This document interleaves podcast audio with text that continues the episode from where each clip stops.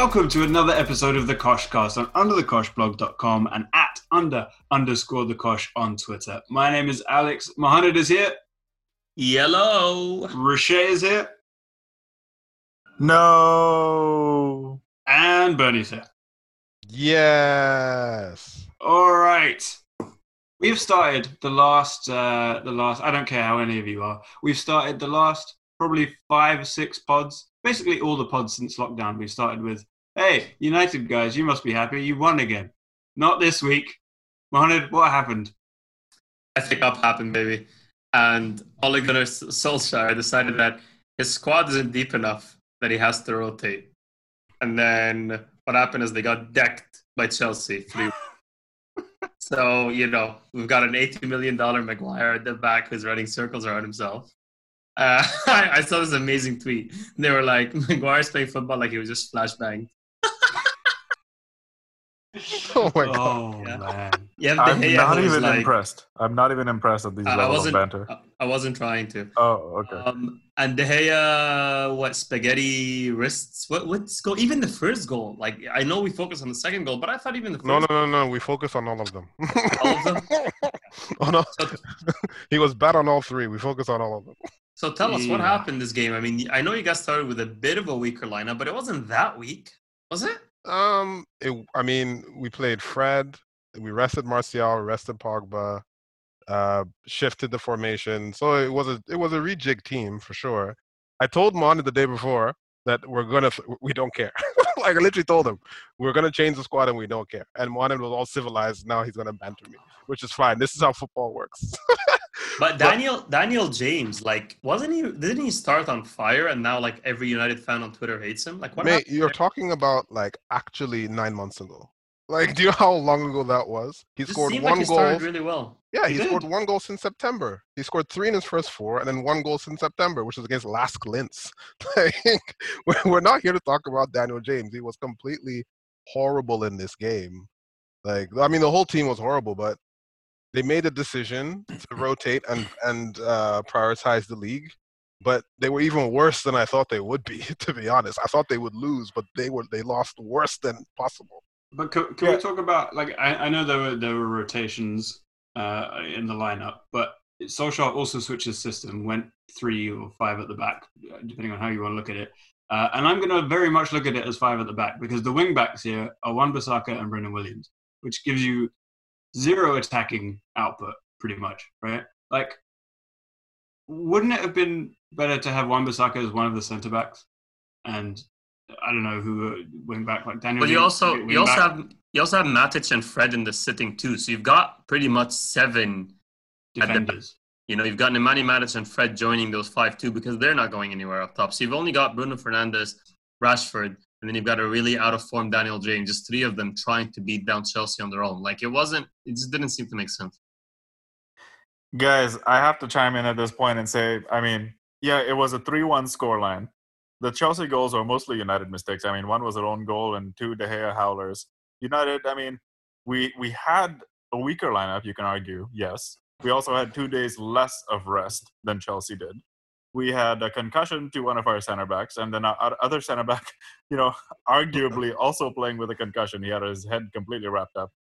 And um, I really think everyone was just fatigued because uh, they couldn't put a few passes together and attack um, and you know, Chelsea, you know, to to their credit, they played, they executed their game plan perfectly, and they didn't have to do much work after uh, getting gifted three goals. Can I, can I just add to the the? I don't really care about the two days rest. I think they should show up and play regardless. I wanted even more change than this because I'm an FA Cup guy, but this is the one time I would say that the actual future of the club potentially is on the line. You make top four, signings will come. If you don't, they won't come in this particular instance. This is not the Man United that could get Toni Kroos uh, interested in coming, but then LVG said no. Like, like this is not that United. Like, this is not the United that could get Pogba and Zlatan in the Europa League. That's not going to happen after this. So it was a turning point. But I mean, David De Gea, Maguire played very badly. Eh, like Rich he looked like he was drunk. he played very badly. De Gea played, in my opinion, he's had very bad games. This was the single worst game I've ever seen from him. So there were a bunch of calamities, but sure, no rest, but it was just woeful. Like there's no excuse for it. It was just garbage. It really was, and it was met. It was met by one of the best Chelsea performances in recent weeks. Like they've they've been up and down lately, especially with their defending. Um, but United really didn't give them much to worry about here. And going forward, they looked really good. I mean, Mohamed, Olivier Giroud, uh, while at Arsenal, obviously a mixed time. Like a fairly reliable 15 to 20 goal a season striker, but was also infuriating. That said, that near post finish, like that's his goal. There's no one better at that goal. Yeah, no, he pretty much coined that finish where he runs ahead of the striker to the front post and then just almost lets the ball curl off his foot. He barely kicks it in, and, and he's done that a lot where he just almost stretches for the ball and just puts his foot in a position where he knows the ball's going to hit it. And it kind of curls off his ankle at the top of his ankle and it goes in. It's, it's a beautiful finish that he's kind of made work for him. And, and, and yeah, that, that is his thing. And he, he's, he's a really smart striker when it comes to just sitting in the box and waiting for things to happen. And Willian has been really good for him in that sense. Even Pulisic recently, and I know he wasn't playing this game, but um, Willian has been really good for Giroud in this in the in the way that Willian wants to play. Um, Willian will drive to the byline, he'll cut back, and he'll give Willian uh, give Giroud these chances. And I think he's been together. They've been a really good partnership. Um, and he's been outperforming Tammy Abraham. And, and, you know, I think a couple of games back, Tammy Abraham was woeful. The game Chelsea lost. And, you know, Giroud is, is now their, their stri- starting striker. And obviously, Timo Werner is going to come in next season. We'll see what that means for, you know, Giroud and Tammy Abraham. I doubt they're going to have all three at the same time. I mean, I don't know if, if anyone's, you know, Tammy Abraham's going to go on loan or if Giroud's going to get sold or whatever's going to happen. But, you know, Giroud has done really well at this time as Chelsea. I think as good as we can we could have imagined. I just want to add to your uh, Giroud point, just just quickly. So in the beginning of this game, before the goal, the first half, nothing really happened in the half. And Giroud was up against Maguire. And Maguire and Giroud, there was this battle. They were wrestling each other. There was a lot of, you know, head like aerial duels. And Maguire was doing pretty well up until that point. But this is how smart Giroud is. And I really like Giroud, as Mo said. For that goal, it wasn't Maguire. It was Lindelof. And you know how sometimes like you'll hear in, in um, uh, halftime commentary, oh, they should pick pick on the weaker one, you know, and then and like, oh, when I was a striker, I used to pick on the the smaller guy or whatever. And he just and he literally did that. You could tell that uh, for the ten minutes leading up to that, his runs were all on Lindelof's side. He literally decided to target him, and that's a sm- what a smart striker does. And honestly, like that, that, that just stuck out to me. That that's intelligence, and, and Or- has a lot of it. Or it's what a smart manager tells his striker to do. he Little boost for Frankie Potentially. Lamps. Potentially, he he had to get one out of four against Solskjaer. He had to get one, so props to you. Oh yeah, true. There was that record day of, of Solskjaer just getting it over Chelsea. You and- played with each other four times and you've lost three. You get one. That's fine. Right, That, right. that or uh, Giroud's been listening to the Peter Crouch podcast where he has mentioned numerous times that he would just either pull on the weaker centre back or just find the fullback, the little fullback, and Really? stand next to him. So that's where Mohamed just got his analysis from.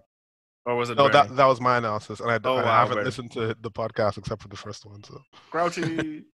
Um, Um, we, we, we spoke very briefly there about what Chelsea's attack is going to look like next season, and I just want to get your your opinions on it. So Werner's coming in, Ziyech is already there, um, and it looks today it has been reported that they are very very close to actually pulling off the signing of Kai Havertz, which is nuts. Um, so the Havertz, he's a ten basically. That relegates Mason Mount, you would think. Uh, Ross Barkley can can never see a football pitch again, for all anyone cares. So then you've got Pulisic if he starts, starts on the left. Then you've got Werner who can play left or up front. Tammy Abraham, Giroud, uh, Callum Hudson-Odoi can play either wing. I mean, what the starting Ziyech. four? Ziyech is definitely going to start on the right. You would think so. The starting four, you would think Ziyech, Havertz, Pulisic, Werner. yeah, I think that's the four. That's, I mean, that's intense, man. That's a pretty good four. I mean, yeah. I mean, even behind him, Kovacic, if he keeps up his form, he's been playing really well for Chelsea. Kovacic can keep it up, and I think if somehow they can get Kante back in form, you get Kante, Kovacic, Havertz. That's not a bad three at all, especially with how like you've seen it even in this game. Kovacic can just he's one of the best. I think even stats wise, he's one of the best ball advancers from midfield, like to dribble with the ball from deep and to advance it in the league. He's very good at that. He's a great box to box player. If you put Kante next to him, uh, because I don't really trust Jorginho to do that role. Um, but if Kante can get some form back with Kovacic and Havertz, I think that's a brilliant middle three with Ziyech, um, Pulisic, and Werner. That's that's pretty. But on that on that attack, does that mean? Because you said Ziyech right, Pulisic left, Havertz ten, Werner up front. Is that, is Yeah. that what you said? I, I'm, that me- thinking. I'm thinking that unless unless Werner and Pulisic rotate on the left. Which I don't see. I I, I think Pulisic's form means he should start too. He, I mean, you don't know what you're going to get from Werner, but I I assume like kind of like you said, Werner starts up top, which means Tammy is the sub, and Giroud goes. You would think, except Giroud just signed an extra year, and he's in great form. Why would you let him leave now? I, but equally, Tammy Abraham spent most of the season on fire, did really well. Lampard likes him, so it's a tricky situation for Lampard to manage. yeah, Hmm. I, I think just from the age profile, you would keep Tammy and you Oh would yeah, go. Yeah. Which Yeah, is kind of.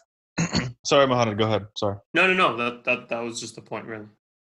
Oh, I was just going to add a very colorful point about how Chelsea are a yo-yo club in their own way.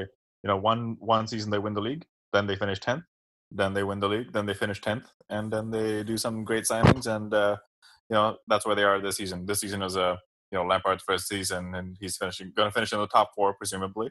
And next season they're going to be great again and challenge for the title, I, I presume, with all these signings. Yeah. There's an interesting scenario. I don't remember what it what would have to happen, but United, Leicester, and Chelsea can finish on the same amount of points. And someone drew it up, and it's actually not that far fetched considering, you know, I think if they beat Liverpool, which I think they would do, but then they play Wolves last day, each all three teams can have the same amount of points, and they can go down to goal difference. And if it does do that, then Chelsea won't like if you know on current this thing because it's like a 12 goal differential, then Chelsea could actually get out of the Champions League. So it's it's fairly interesting uh, leading into the last couple of days. Chelsea's You goal really think- 15. Leicester and United have 28. Yeah. Um, do you really think that Liverpool are not going to beat Chelsea or at least get a draw out of this one? Chelsea playing at win. Anfield? Chelsea will win. Liverpool are drunk. Why- if you're a Liverpool player, why why do you care? Like, why do you actually care? What You happens? can't get the points record at this point. Chelsea actually beat them earlier in the season, so there's there's precedent. in the FA Cup or In the cup, yeah. hmm Also, I think they should um, they should give them one back. Didn't Chelsea beat City to hand Liverpool the title? Yep. Yeah. So you know, the the only way I can see it is that Liverpool care is if there's like Salah and Mane are going for like, um, Golden Boot. yeah, which I and I don't know where Salah is. I know he's above Mane in this, but I don't know how close he is to Vardy. Uh, let me just have a look. But other than that, like I don't think they care. To to be fair, you know, on, on that subject of whether Liverpool care or not, I think they were playing some really good football against Arsenal.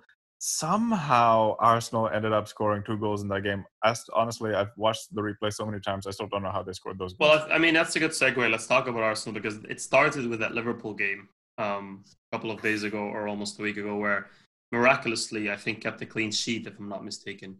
oh no, it was two one, wasn't it? Yeah, it was two one. it- Mane scored early. Mane scored Oh, early, okay. and and as it, Mane always scores against Arsenal. And I have to be honest, I feared the worst at that point.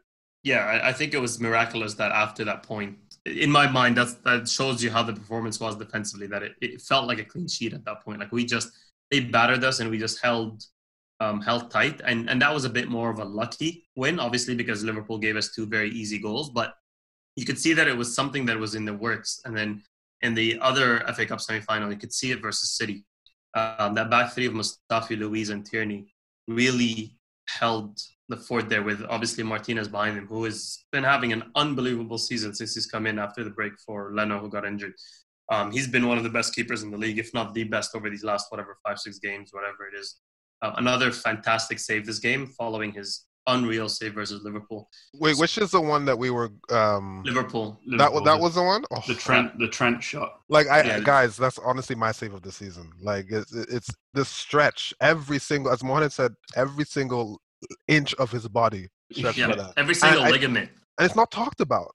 Like it's honestly not talked about. And I I can't understand it. Like are are, are we making this up? How good a save that was? No. No, no. I mean, I mean, definitely within the Arsenal fans, it is it is definitely appreciated. But just in general, his form and even his build-up play to help, because you see some of some of the build-up play that Arsenal did in this game versus City. I think the goal, the first goal that we scored, um, Aubameyang's first goal, was an 18 pass move that started with the keeper, played out the back, back to the keeper, into the midfield, etc., etc. It was such a good, well played goal. And you know, you have to give everybody credit really in that team. Nobody thought we'd have a chance versus City. Um, just just the quality on, on both sides and, and how shaky we are in general defensively and all that, and how much we can give away a goal. And Arteta just has to, you know, get a lot of praise. Alex, I don't know how you felt about this game, but definitely I'm sure you were surprised with the performance and the result. So yeah, I mean, this was this was a, an incredible result. We're talking about City now, right? Yeah. Um, this really looked and it, it, it's an easy conclusion to draw, and so I'm hesitant to draw it. But this really looked like one manager who knew the other manager inside out and made a game plan to the T that would that would frustrate his, his opponents. Um, and it's an easier conclusion to draw because obviously Arteta was Pep's assistant, but Arsenal did everything that frustrated City, like every little thing, down to Ainsley Maitland-Niles playing at left wing back so that he could, so that when Riyad Mahrez cut in on his left, it was on Maitland-Niles' strong foot. Maitland-Niles hasn't played left wing back in months, possibly over a year. Like that wasn't random, right? Like, every little detail was planned, and it worked to perfection. And City was so frustrated, um, and it, it, was it was glorious from from our perspective. Um, and you know Pep seemed to lose his mind, which is always enjoyable. Did you see Um, Pep on the sideline? Like He was Talking to no one. he turned to an empty chair and he's doing the like hand movements as if like people were like Arteta's in his head. He thinks he's still here. Honestly, I, I But, think it's a real quote when they asked him about, you know, did Arteta learn a a lot of this from you? And I, I believe it was a real quote when he said, I think maybe we learned a little bit from him. Like, I think Arteta, you know, give him a little bit of money and I think he's going to go to the top, not with Arsenal. I mean, he's, he'll move in a few years or whatever, but I feel he has the potential if he stays like this to, to, to you know, really prove himself as a really good manager. Um, it's really up to him to make it happen, but I think he has the ability to make it happen. Whether it does or not is a different story, but he definitely seems to have the mentality for it. Can, can I Yeah. add that I, I like? Oh, sorry, Rishay, go ahead. Oh no, no. Add add your point, please. I was gonna say I like Arteta actually a lot more than I like Lampard. I think I think he's done uh, more of a job. Of course, it's a shorter amount of time. Um, and I have no reason to like Arsenal, but I, I like Arteta. Something about him, I don't know what it is. Something about him that I just like. Um, but I will say because that he's extremely handsome. It I- really I- does help. And you know what? Lampard just seems like a prick, and Arteta just seems like a handsome, nice man. Bernie, can I can can I tell you actually what it is? Can I tell you what it is? I honestly think, and this, you know, and, and this is something that in English football has been a problem in a while, but honestly, I think it's because Arteta just feels like this foreigner that has amazing ideas on how to play football. It just, I think that's all it is. It's just the Spanish dude that wants to play football right, and then when you think of Lampard, you just don't think you know what, I don't even. him like that. I don't even believe that because I really railed against this idea of Arteta should get a job just because he's under Pep. I think a lot of people do this whole he learned under Pep, whatever, whatever, and I think it's overrated. I think he has his own ideas as well. Like I don't think it's it's it's it's this Pep thing all the time. But for me, it's it's also if you look at what Arsenal did, it's the same thing that Wolves did to beat City City twice, same thing that United did to beat them three times, and the same thing City uh, Chelsea did to win Liverpool the league. They all played the exact same way. So I think it's yes, he knew what um, uh, how Pep plays, but everyone already figured this out this season. So like I'm giving him his credit and his props because I think he's a good manager, but I don't think fundamentally the way you played was any different to what other teams have done to beat the City team. Yeah, but we did it with Mustafi, so no, Um, I, I was. Speaking I, of uh, props, sorry, okay, go ahead. uh, I was just gonna really just bandwagon onto the Arteta point over there. I think an interesting point was brought up by Bernie, talking about you know how Lampard maybe, or sorry, Mohamed, how how he might be perceived as an outsider coming in, so he's more intelligent. I was actually gonna say Lampard does have a little bit of that English cricketer arrogance to him, and in the way he carries himself versus the way Arteta carries himself, and the way that Arteta seems to really care or really put all his passions and his energy into it, whereas Lampard kind of looks like he's you know standing on the sidelines almost smoking out of a pipe if he could. But one thing I really want to point out with this Arsenal team right now, as I've said it on the pod in the last couple of weeks, they actually look like a very good team. If you look at the form table, they're up there in the top three in the league in terms of points gained since Arteta has come in. And their their losses since the restart have been unfortunate. You know, they lost to City in the league, and You know, they lost to Spurs. I, I, I do feel like you know they hit rock bottom in this little mini patch over here when they went 1 0 down to Liverpool because they were coming off that Spurs loss. They don't often lose to Spurs. And then they were being peppered by Liverpool. Honestly, they couldn't get the ball. They went 1 0 down, could have been ugly. And all of a sudden, you know, characteristic of this Arsenal team, when when it seems like the night could not be darker, they come and score two goals. They win against Liverpool. What a bounce back. Then they come and completely destroy Man City in the FA Cup. Um, you know, I think initially there were some chances for Man City, but man, they completely dominated this game. It was very, very impressive. And I think that Arteta may win this cup for Arsenal, which I think is something that we need to start talking about. I think I think either of these managers winning the FA Cup would be very impressive for them. Whether it's Arteta in his first, you know, half a season of managerial stint, or Lampard, you know, coming from Derby in the second division and and um, in the championship and kind of winning winning a, a title for Chelsea. So either of those two managers winning would actually be a huge feather in their cap for them in their first proper season as manager in the Premier League. But speaking of dominating and speaking of props, David Luiz, man of the match for Arsenal at the back this game. It's crazy, kind of. Again, Richie talked about Arsenal up and down. I mean, the one person that encapsulates that is David Luiz. You get a game where he's the worst player on the field, and then you get a game where he's the best player on the field. And I think the biggest issue with David Luiz is we know the heights he can hit, but the problem is we also know the lows that he can hit. And the consistency has been an issue at Arsenal. And if he can get that consistency out of kind of sorted out and play how he played this game, um, then you know we've got a great player on our hands. It's just the problem is it doesn't seem to happen enough, and when it doesn't, it's obviously very memorable. Um, but props to him this game. I think he played fantastic. He was just such a beast at the back there. So I, I will. Um, uh, we will go to our, our chief David Luiz correspondent, uh, Uche, in a second for his thoughts. But I also wanted to just while we're talking about players who had a had a quick renaissance, um, we were blasting Nicola Pepe last week, absolutely blasting him, um, and he had an excellent game and got the assist for one of Aubameyang's goals. Just, he looked a lot better, a lot more confident. Oh yeah, forget the assist, but just watching him, he was he was doing the right things. He was driving, he was keeping possession, he was actually moving forward. He wasn't doing the stippy tappy that we were complaining about last game. I actually like even before the assist, way before, I was like, you know what? I'm really enjoying what I'm seeing from Pepe today. And it's just it's really just your decision making and the style of play that you want to play. If he's direct, he's gonna look far better than when he's trying to just, you know, run around with the ball in, in a circle. That's you know, leave that to Ceballos, right? Oh, by the way, is playing very well, and I think Arsenal are trying to extend his loan right now. His last couple of games, he's shown, um, and I think he came out in an interview saying since the Dubai training camp, he's shown that he, you know, he can fit in this team. He can he can do a good job for us. We're trying to turn it into a loan to Bios. yeah, exactly.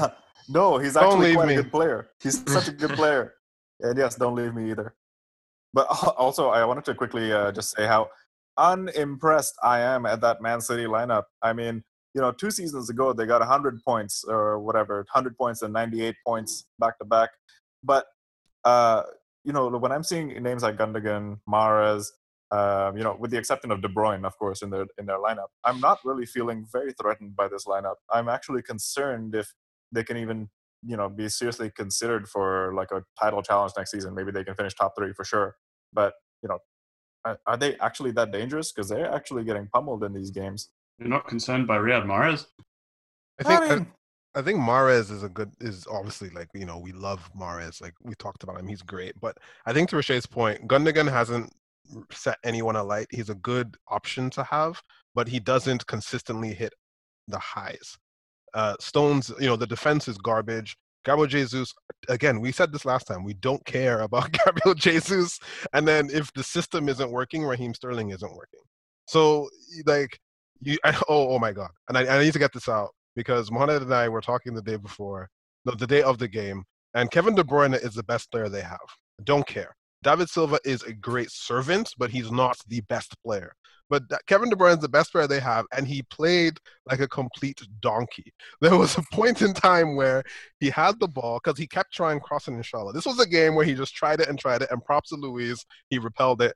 And at one point, it was as if De Bruyne was so frustrated he didn't know what to do. He stood and just held the ball for I I mm-hmm. swear it felt like 30 seconds. And he just he looked confused and he was like, okay, he didn't know what to do, and he just crossed it again and it came back again. what on earth, man? Like, Yeah, and, and, and to your to your point, guys, like I, I see where Shay's coming from. If you look at just their defense, we used to worry about only their center backs, right? Because they had the Mendy's and they had the Walkers and everything looked fine. Now Mendy is in a horrendous run of form, and I don't think he's ever going to get it back since that long-term injury that he had recently.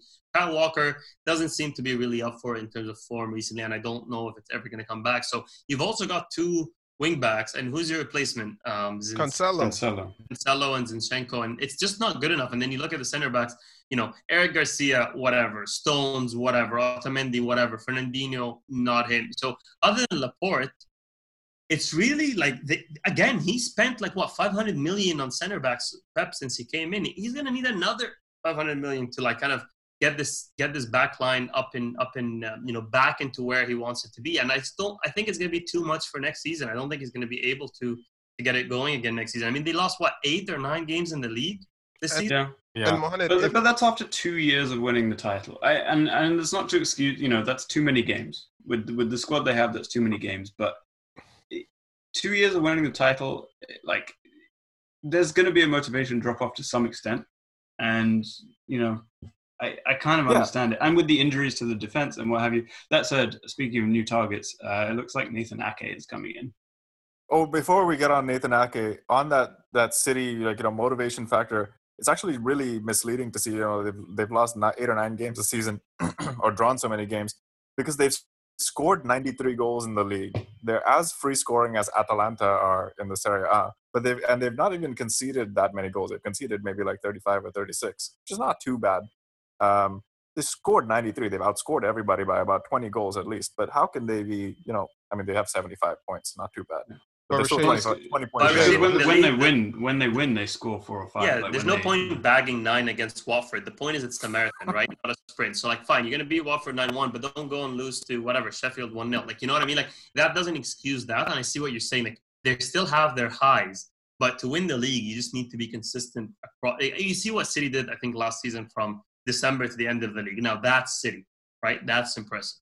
but it's not just it's not just that it's when you actually look at like the way that city play which is having the ball what 80% of the time means that you're not going to score many goals against them but the actual art like art of defending like if you look at what arsenal did to man city man city cannot do that Like, man city are not capable of repelling attack after attack of after attack it They've doesn't also take never set out to do it. well, exactly. I'm saying they can't, even if they want to. You can't imagine uh, Stones, Otamendi, and who Eric Garcia repelling attacks every time they get countered by teams. Like I said, United, Chelsea, Arsenal, Wolves. They didn't even have that many shots. They were they went right at these guys and they concede goals. The fact that they even have the goals that they have is a product of their their terrible defending. Their third highest, I think it's Sheffield United, Man United, then City and Leicester. But that Man City's defensive stat is very misleading because of the, all those three defenses, they're the crappiest. Sorry, Alex, I cut you off when you were going on. No, I can't remember what I was going on about. Um, yeah, I mean they'll they, they'll spend another shit ton of, of money this summer and, and rebuild the defense, and it'll be very interesting to see what they do. they so far, Ake looks done, and uh, they're in for Ferran Torres at, at Valencia, who is uh, a young winger who's very exciting. So I guess that's a Sane replacement, even though they haven't had Sane in the squad for a year. So yeah, we'll we'll see what they do.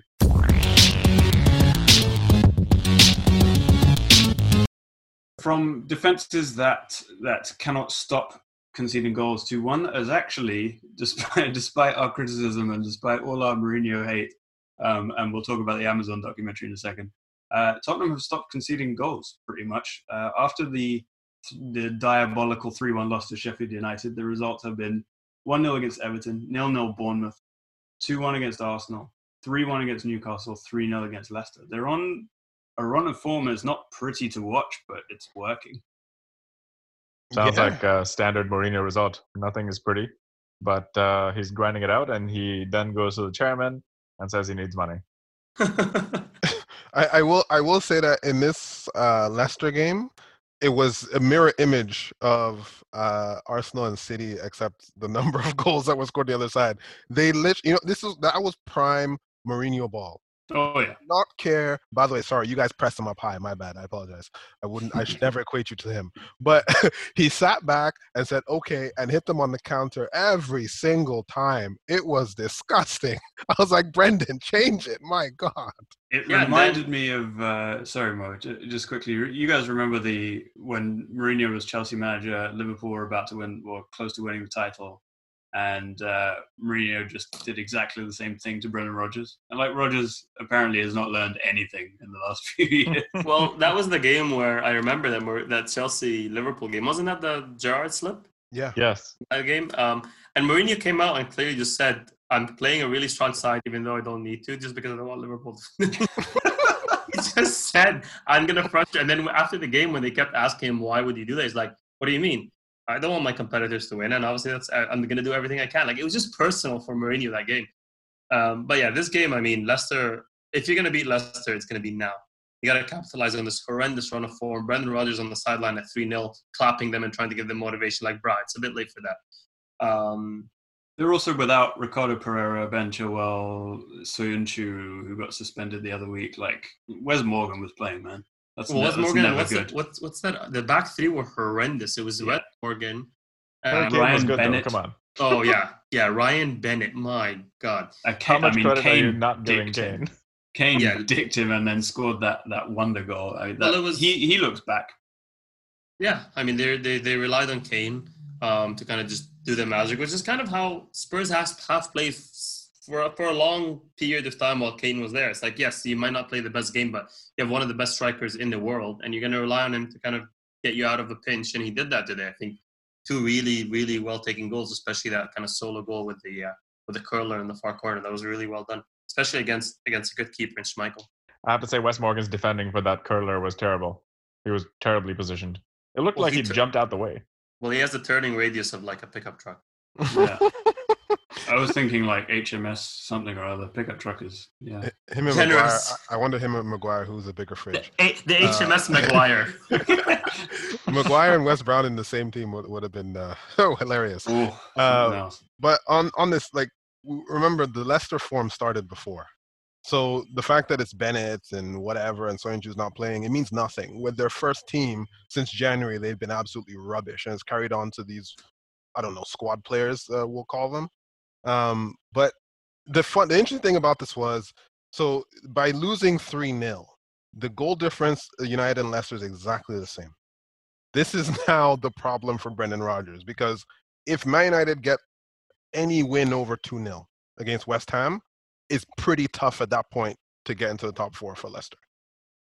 And that's a predicament that we wouldn't have thought they would have been in because they were 14 points up, I think, in February on United. United Well, we- this we- back, and I- by virtue of playing well, and Leicester just capitulating unbelievably. Well, I think it's worth bringing up the stat that I brought up last week for those that didn't hear it. But since Leicester beat Southampton 9 0, Southampton have gained more points than them. Like that, that, that just sums it up perfectly. I, Mhm. It seemed like such a fork in the road where Leicester just are plummeting. They're just in free fall. And like you said, it's not in their hands. Fourth is not in their hands anymore. With a United win, you guys would be three points ahead, which means all you need is a draw from your final game. Who's your final game again? All- all- Leicester. all United would need is a draw and not lose, uh, or even if they did lose to Leicester, not lose by more than two or something like that. Oh, I see. I see. So if you, yeah, if you beat West Ham two 0 like Leicester would have to be. It's almost like a, an, a home and away. It's almost like a you know a Champions League game where whatever you score here is the first leg, and then next game is the is the second leg. Can I uh, bring up the, the, the tweet that we co-crafted the other day, yes. which is that uh, given United have to play West Ham, the last time David Moyes stood in between Manchester United and Champions League spot was when he was Manchester United manager. That's good. But you know what? If what's his name up top for West Ham, if he continues his form, and uh, Antonio, Michail Antonio, I mean, this might not be the simplest game. I mean, West Ham have actually been on not a bad run of form. I think they beat uh, Watford three one. Didn't he score four goals? like like last week or something. Yeah. against Aston Villa or something, wasn't it? I think yeah, so. and then he's and then he scored. I think another another one against Watford. Like he's on fire, man. He's just absolutely on fire. But yes, He's, do- he's on drugs. He's on This drugs. is United's final for the top four. United beat West Ham convincingly. It's over. if if Moyes wants to redeem himself as a manager in this world, he would drop Michail Antonio don't, just don't play him, and then endure yourself. We'll fly a plane over over London for you. It's all good. But Yeah, on, one- Boy is in. Guy- guys, I just want to say that United could easily come third at this point. Like, if you guys win, right, you guys are going to be two points ahead of Chelsea, who then would have to play their game. But their game, against Liverpool. so like, you could conceivably come third But- quite easily. and and Chelsea have to play Wolves, who if Spurs are still on their heels, Wolves have to like actually come out and play because Mm-hmm. that's the I think six is the last Europa League spot. And yes, they play Europa League quarterfinals or whatever it is, but you know Nuno wants to be in Europe consistently, and winning Europa League is not a done deal. So it's this is going to like I think we've been saying this for a while. This is going to be a very fun last day. Uh, it it will be almost as fun as the Arsenal Tottenham food poisoning last day. Lasagna gate. Lasagna gate. What? That Let was me tell you, I, that that was not a fun day. It was fun afterwards. My God, the stress, the stress. Yeah, but that was that was fun. So um, at the bottom of the table, though, it's also crazy. Like I mean, Watford right now have changed their manager for the fourth time this season, which is laughable. Nigel Pearson back in. Anyway, lads, I have to jump off. all All right. right, Alex. All right. See you later, man. Love you long time. Bye. Bye, lads. Um. So, yeah, I think I mean Watford are. I, I don't know what the idea is of of of changing Nigel Pearson at this point, but they still have two games to go, and at this point, really, it's only Villa that can catch them. Uh, but even Villa, like you know, they're not going to win the games that they need to win. So Watford should be safe. I think the bottom three should stay the bottom three um, at this point. So I thought I Nigel Pearson was doing Watford- like a good job, all things considered. At, at one point, yes, since since since he took over, I think he, he has done a really good job. It's just I don't know. It feels like less about results. I mean, knowing Nigel Pearson's history might be something else, right? Mm-hmm. Didn't they beat Liverpool? They like ended their unbeaten run and everything. Like Yeah. three 0 Yeah. Well, I think his first game he beat United. He beat Liverpool. He's beaten another big team. I can't remember. He beat some good teams. The, they weren't they bottom. They were bottom, right? Oh yeah, yeah, yeah. He saved them from relegation for sure. I just So don't- why get rid of him now? Like I, I understand they're playing you. City, Arsenal? Uh, City, and then I don't know who it is, but it's City and someone. It's City and someone big. I think it's City and Arsenal. And then I just looked at Villa. Villa play Arsenal next, and then they end with West Ham. Now, sure, West Ham could be safe, but Villa Arsenal is not like Arsenal going to win this game. So, like, why are they so nervous? I, don't would just say I would just say that Arsenal would probably put up a very weak lineup with the with the FA Cup as the next game, especially that we have nothing to play for in the league. Like we're sitting in tenth, we're not going to make Europa at this point. So you never know. I mean, I I see what you're saying. Obviously, like a ninety percent chance for Arsenal to win that game, but anything can happen if we put a second string side out against Villa, right? Who are who would be fighting potentially to stay in the league, especially if Watford lose to City, and then you never know. Um, but anyways, interesting, interesting nonetheless. Um, other notable results: um, Southampton beat Bournemouth two 0 Southampton have been unreal since the start. Danny Ings and the whole team have just been phenomenal. They're sitting in twelfth, you know, same points as Everton, four points away from Arsenal. Like they're they're playing very, very well. They've had a fantastic season, and Hasenhüttl has been a fantastic manager for them since he came in. I think he started his tenure by beating Arsenal, didn't he? I believe. I think it's like his first game or something. I don't remember. Possible. that. Yeah. Remember when he did that celebration where he like celebrated and calmed down that meme? That was against Arsenal. Um, I don't remember that. Oh. so um Where he's like, he's he's running and he's like, yeah, yeah. calm down, calm down. like it's not over yet. Um so yeah, I've been really impressed with them, but you know, we'll see how they do and um I think I think it's gonna be a very exciting last last two uh, two fixtures of the season. Yeah, for sure. Uh, interesting other other results across Europe. I, I don't know if we're done with the Premier League or not, but Yeah, uh, I think so. Yeah, Real Madrid have won the La Liga. Uh, Mhm. So underwhelming overall. I mean, Benzema was on fire the whole season, and I don't think he's getting enough credit. Still, um, I mean know, Perez I- is saying he should win the Ballon d'Or, so that's Get out of here. Oh my God, Perez. Yeah. Ramos, I think, was even a bigger influence on that Real Madrid That I Madrid's agree with. resurgence. Yeah, he's been incredible for them as a captain, as a leader. He scored like four or five goals since since the restart. Like it's been insane. Free kicks, penalties, whatever it is. Um, he's he's been really the driving force. And Perez came out and said, "Listen, we're never gonna have bad um, bad relationship with Ramos. He can sign whenever he wants, how for however long he wants. He's a, the legend of this club. He's the leader of this club, and he can just get whatever he wants. So I think I think that's nice from a club that usually throws people under the bus. Yeah. Um, but yeah, La Liga unreal turn of events since since the restart. Like Barcelona had this wrapped up according to the points and everything looked fine, and then they just capitulated. Man, my God, they couldn't beat who was it like last week? They lost Osasuna? 2-1 in the final. Osasuna or something. My God, like it's just been a mess. Messi came out with some scathing comments about the board and the manager and this and that, and he's saying, you know, at this rate we won't even beat Napoli in the Champions League. Like they've been horrendous, horrendous.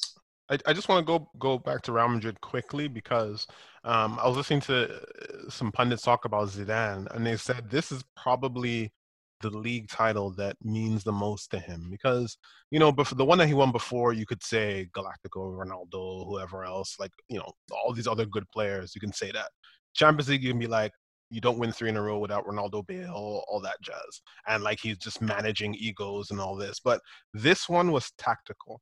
They said the way they, they someone put it was he played like Galactico at Real Madrid, but he managed like a, an Italian uh, manager. It was built on defense, and sure people might say VAR and all that stuff, but and Barcelona may not be at their best, but still to do it this way, like building a functional team, um, very ungalactical.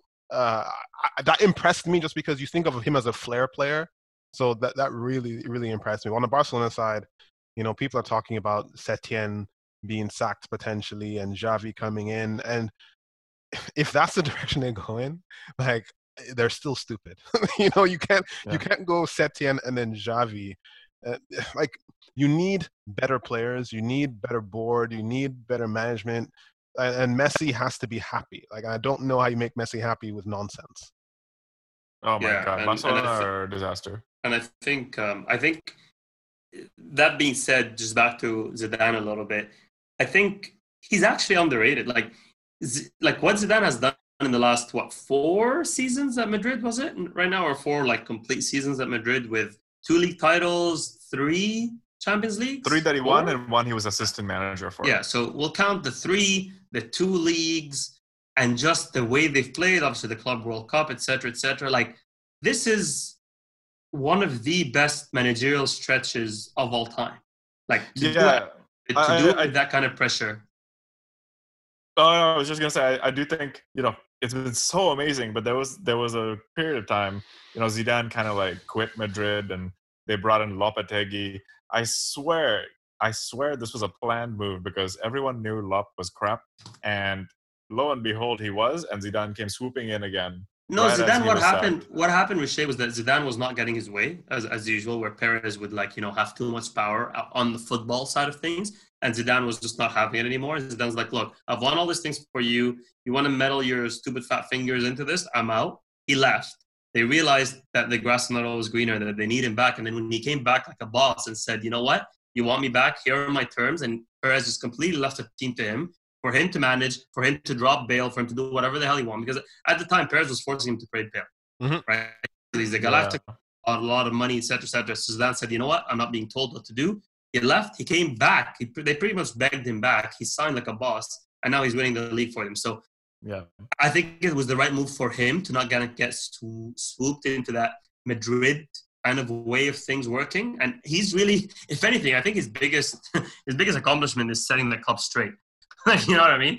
Yeah. Um, playing the players that deserve to play and on merit and stuff, not on names. And he's been phenomenal. Like I don't the problem is we he's a very quiet person. Like we don't hear a lot from Zidane. His press conferences are not, you know, they're they're they're just down to earth. They're regular. There's no fireworks. There's nothing. So you don't hear about him a lot. He just goes about his business. But you have to just stop and think about what he's been able to achieve over the last four years. It's phenomenal. And, and so, to Bernie's point, they only lost three games in the league this season, so defense has definitely improved.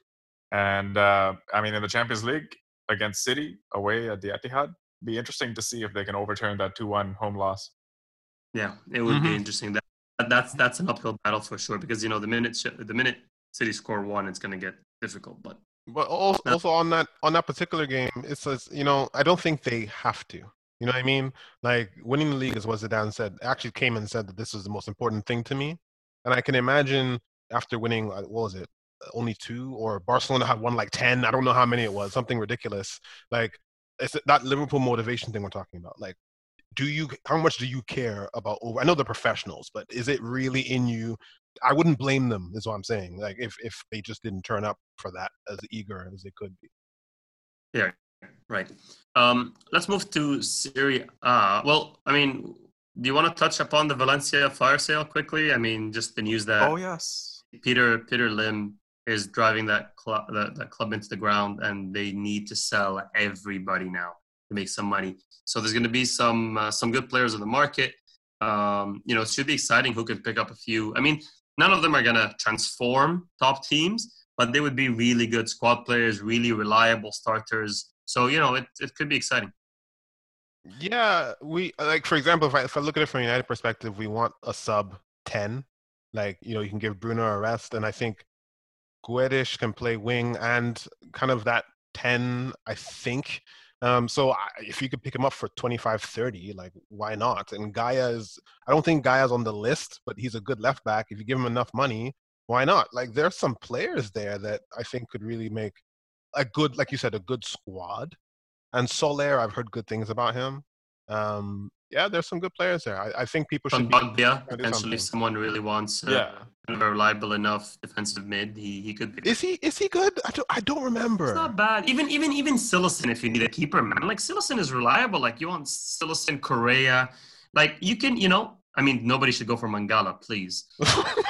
Dani Parejo. Dani Parejo is a great player. Kevin Gameiro as a sub striker, you know, trying to kind of uh, jostle his way into the starting eleven is a great player. Like again, maybe not you know top top. We're not talking City coming in here and, and getting players or or whatever or Real Madrid, but good enough for a lot of kind of you know next level teams, those third and fourth teams in the leagues. I think I think they're gonna they You know who? just keep You know who would really love to pick some of their players up? Wolves. Wolverhampton. Mm, That's actually a really good point. Guedes, definitely, definitely. Yeah, as would many as many Portuguese named players. Pare.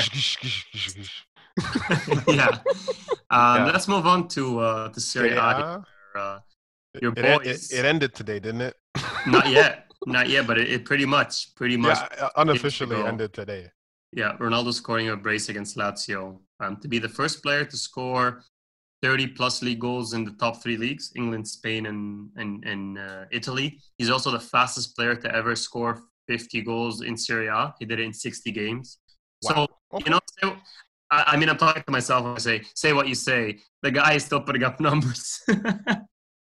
Yeah, of course. Like you know, we've heard, and I read this in the Zlatan autobiography actually, that in Serie A, you you know, you you go long patches of time without getting a single chance, and then when you get your chance, you have to really make the most of it, and that's what Zlatan learned you know, when he was in the Serie A. So you know, in La Liga, Ronaldo was probably scoring way more goals, getting way more chances. So good to see him ad- adapt and adjust to the league. He'll always have that over Messi, at least at this point in their in their career battle.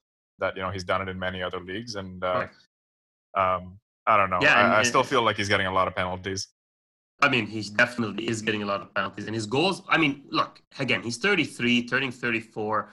It's fine to say his the, the style of goal has changed. And that's fine. He's not, you know, once in a while, yes, he'll get that banger that Seth Twitter like. But overall, right now, central striker, kind of just putting the ball in the back of the net, being in the, using his brains more than his body, right? Being in the right place in the right time, making the right decisions, scoring those penalties, which, you know, again, we saw Messi go through a patch where he missed every single penalty he takes. So not to take it for granted, right? So I can't believe I'm defending him this much. It's just when it comes to respect, I respect Cristiano for what he's doing for sure. I mean, he's got 30 goals now in Italy, tied with Immobile, who also got a penalty this game too, to at the very end tie at least his his personal um, record there with 30 goals. So the last four games are is pretty much going to be just a top. Uh, is it Pichichi in the Serie A? Or is that- Campo, No, no, that's Capo in Caponieri or something. Capo would. Caponieri, yeah. So you know it's going to be a good battle between those two in terms of the the top scorer in the I, I, league. I- Other I than just- that, yeah. I just want to add it was I think Immobile was seven goals up before Hmm. coronavirus or something like this. So he's hunted him down, um, and and and taken taken over. And as you said, he had to change his game. He's an old man. Was he 35, 34, 35? Th- Which 35. actually im- impresses me in a different sense because we can say, oh, penalty, tap in, whatever. But like we praise Thomas Muller for getting into good spaces and good positions, right? And a 34 year old being able to do that. Like we look at Giroud, who's immobile, and he scores 15 goals, and we say that's amazing. But a 35 year old scoring 30 goals a season, like you know, it's it's I'll, I'll give him that. Again, it's a slow league, retirement league. We said this all the time, so maybe even smart decision making league wise. Oh, for Um, sure. Oh, for sure. You, that. you don't. That, that wasn't just a luck. That wasn't just a lucky roll of the dice. I mean, Ronaldo plans. We know he. We know he, when he plans, he looks forward to. Yes, he wants to win trophies, and he's like, okay, I will be the first person to win all three top leagues. I'm going to be the first person to be top scorer in all three leagues. Blah blah blah. He obviously is also looking at this from a personal point of view, which is smart. There's nothing wrong with it. His legacy is going to be so much more um, supported by this one season winning the league in, in Serie A for sure. Yeah. The, the only Also- thing left is uh, for them to win the Champions League. If that, but I, I don't think they have a good enough team to do that. Still, like I, I don't, I don't buy it. But if he did, I, I don't, I don't buy it. I don't buy it. I don't think they're functional enough. I think they they're relying on. Also, Dybala has been balling out of his mind uh, recently. You can't just rely on Ronaldo and, and Dybala to do this. Like in the Champions League, I don't see it. But if he did manage to do this, the of course, like you know, talent, Messi and stuff, it only adds to the goat conversation. Uh, Yeah. like like it, it adds to it, and to to be adding to that potentially at 35, you know, props. The problem is, I'll just add the problem with the GOAT argument as they're both getting older is that as Ronaldo is getting older, he's getting closer to the goal and almost scoring more. As Messi's getting older, he's moving away from the goal and playing more like center mid, number 10, etc. So, yes, if you watch football, you understand how good Messi is in that role and those passes he springs, and he's just such an intelligent player, etc. But for the history books, that's not going to help Messi as he moves. I, I, again, saying that Messi just broke, you know, the assist record of all time in La Liga. I think with 21, he has the goal scoring. You know, he I think he just he's top scorer of La Liga still, seventh time record. I think, um, beating the record as well this season. So he definitely still has the numbers. I just worry as Messi goes into that 34, 35, he's going to be moving away from goal, and what that's going to do for the the numbers conversation when kids in 20 years look back at the stats. You know, I want to ask Rashay this um, because I think to that point, I think part of the problem is in that conversation is that if Ronaldo wins a league in Serie A and is top scorer, it's only positives, right? At the end of the day, you think of positives, but you know, Rashay, I know your feelings on Barcelona and Setien. Everything is negative.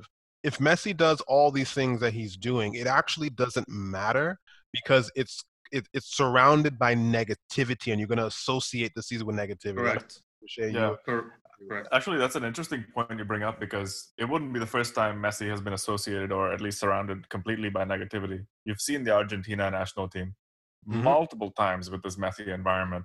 I'm not so sure if uh, you know it's the club or maybe it's Messi. It could be Messi. Riche, You know. Riche, you're you're absolutely right to bring up the Argentina and Bernie. That is an absolutely beautiful point about the negativity because when you look, first of all, the standards that Messi set for himself means that when he has a record-breaking season, people are saying he has a horrendous season. But you look at the numbers; he's top scorer of La Liga, the most through passes, the most creativity, the most assists, blah blah blah. People are like, "Oh, Messi had a bad season," but you're right. The negativity doesn't help. When he won the best player in the World Cup, the negativity around Argentina meant that people were discounting Messi's performances individually. When he got all the way to two Copa finals and lost them both on either side of that World Cup, the negativity surrounding the whole thing this meant that his individual performances were put aside. And I think that has been happening with City recently. You know, you lose to Liverpool the way you do, you lose to Roma the way you do. No matter what you do individually, that negativity around the club will still be this cloud over your personal performance. And it's the same as, you know, if Ronaldo had bottled this league to Lazio, no one would care that he's top scorer of the league.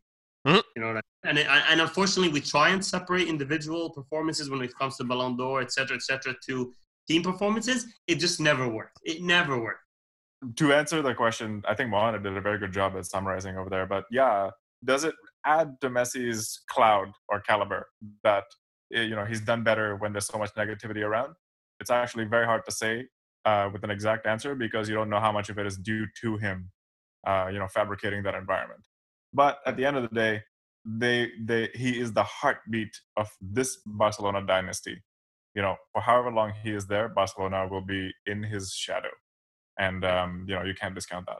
And if you're going to be in the shadow of the greatest player of all time, even if you're having a terrible season, you ride that wave, you know, like with hope and expectation. And if when he retires, even if you start doing better, you don't regret it. Like that, that, that it doesn't make sense. The Bulls, even if they started losing with Jordan, they would never be like, "Oh my God, this sucks. Get rid of him." Like Exactly. it, it, it doesn't make sense. But you mentioned Ballon d'Or, and but there's not going to be a Ballon d'Or this year. Maybe they'll have FIFA Best because I think they're seeing what uh, the people's reactions are, and it's not good because there's a lot of conspiracy theorists. I, I don't buy into those things, but I will say this: this was Lewandowski's year, and I feel bad for Lewandowski because I think he said it before that he wants to win this thing, and this is the year where he is undisputed. he's the best forward in the world, like he is. Yes. And Bayern Munich are such a machine that obviously Champions League still has to happen. Messi could still win the Champions League, for example, and then we don't care about Lewandowski anymore. But But you say- Lewandowski can win as well. Exactly. But I'm saying, like, if we go with right now, today, and the, the team being positive and potential to win things, Bayern Munich are, are probably the best in Europe, right, right to second. And I, it makes me feel bad because to me, this was going to be Lewandowski's year, and he's not even going to get the chance to, to hold the damn thing. I think I Yeah. think Liverpool players have really missed the chance of being in the conversation by getting out so early in the Champions League. I think if Liverpool had the season that they had in the league this season, plus are still in the Champions League with the potential to get far, I think a Mane, a Salah would have been in the conversation for at least the top three. But leaving that early does open the door for more of the Bayern Munichs and etc. So Lewandowski is a good shout. I don't know if anybody from Madrid deserves it. I don't know if You would have to put Ramos, maybe. People are saying Ramos, maybe, but again, once you once you leave the Ronaldo Messi conversation, it does start to get a bit dull, doesn't it? it's, it's very boring at that point. yeah, I know Alex hates it, but for me, it's I, I, I listen. People know that I'm on Ronaldo's side, but I I know who the goat is. I get it, but the the, the rivalry of the two. I like rivalries. Like I, I, think we need more of that in football. Like whether it's Man United, Arsenal back in the day, like which was a real rivalry. Messi, Ronaldo. We need titans going up against each other. Now it's just nonsensical and friendly, and I really hate it. right, right. Jose and Arsene Wenger, Arsene Oh, Wenger, yeah. Fergie. Uh, Pep and. Jose. We need we need something to clash. Pep and Klopp. Oh, that's that's nonsense. They're just hugging each other. Like no one cares, oh, except for Pep going twice, twice. Like he didn't even Yeah. yell at Klopp. Like no, I don't care. Yeah, I I'm actually hoping that. Solskjaer and Lampard can figure it out, and then they can fight. And then like Arteta's in there, like, hey guys, I'm still here. Like that that would be interesting to me. Not not. I think I think the young managers coming through the Premier League is going to create a really nice scenario. I think the Solskjaer, Lampard, um, Arteta, and maybe if Gerrard ever takes over soon in the next couple of years, I think the young past players that's going to be a really interesting scenario in the Premier League. I'm looking forward to that for sure. I will say that um, with uh, Solskjaer, Arteta, and Lampard having their own, let me say, relatively decent seasons um, in different ways, if if they if you know Lampard gets in, gets third or fourth and wins FA Cup, and Solskjaer gets top four, and or fact, let me say remove FA Cup from from Lampard. Let's say he just gets top four. Solskjaer gets top four, and Europa League, whatever, and Arteta wins uh, FA Cup. I think it, like you said, I think it allows managers, uh, well, board directors to go, you know what, this former player thing, it's worked for those three. Why shouldn't it And work young. for us? And Yeah. young, not just former player, young Yeah. former player. But you know what they can't say? They can't say that it's selling any tickets. Oh. yeah, On that bombshell. yeah, no, pretty Yeah. cool. I think we covered it. I think that's it. Anything else, guys? Well, that- No, just uh, you know, FPL update. Mohamed is in last place. What a terrible performance this season from Mohamed in fantasy. Bernie has overtaken him. Uh, Alex has made a cameo. Alex has actually been playing very well. He's back up in mid-table, and of course, I'm number one amongst the Kosh, but number ten in our Kosh group. Well, and you were uh, number one at one point, so you're having a horrendous second half of the season. yeah, it was terrible. I, I don't know where I went wrong, but um, but yeah, Over over reliance on United players. Uh, possibly yes, possibly. Anyways, all right, guys. See you all next week. Yeah. Yes, All right, sir. see you guys. Take care, Bye. guys.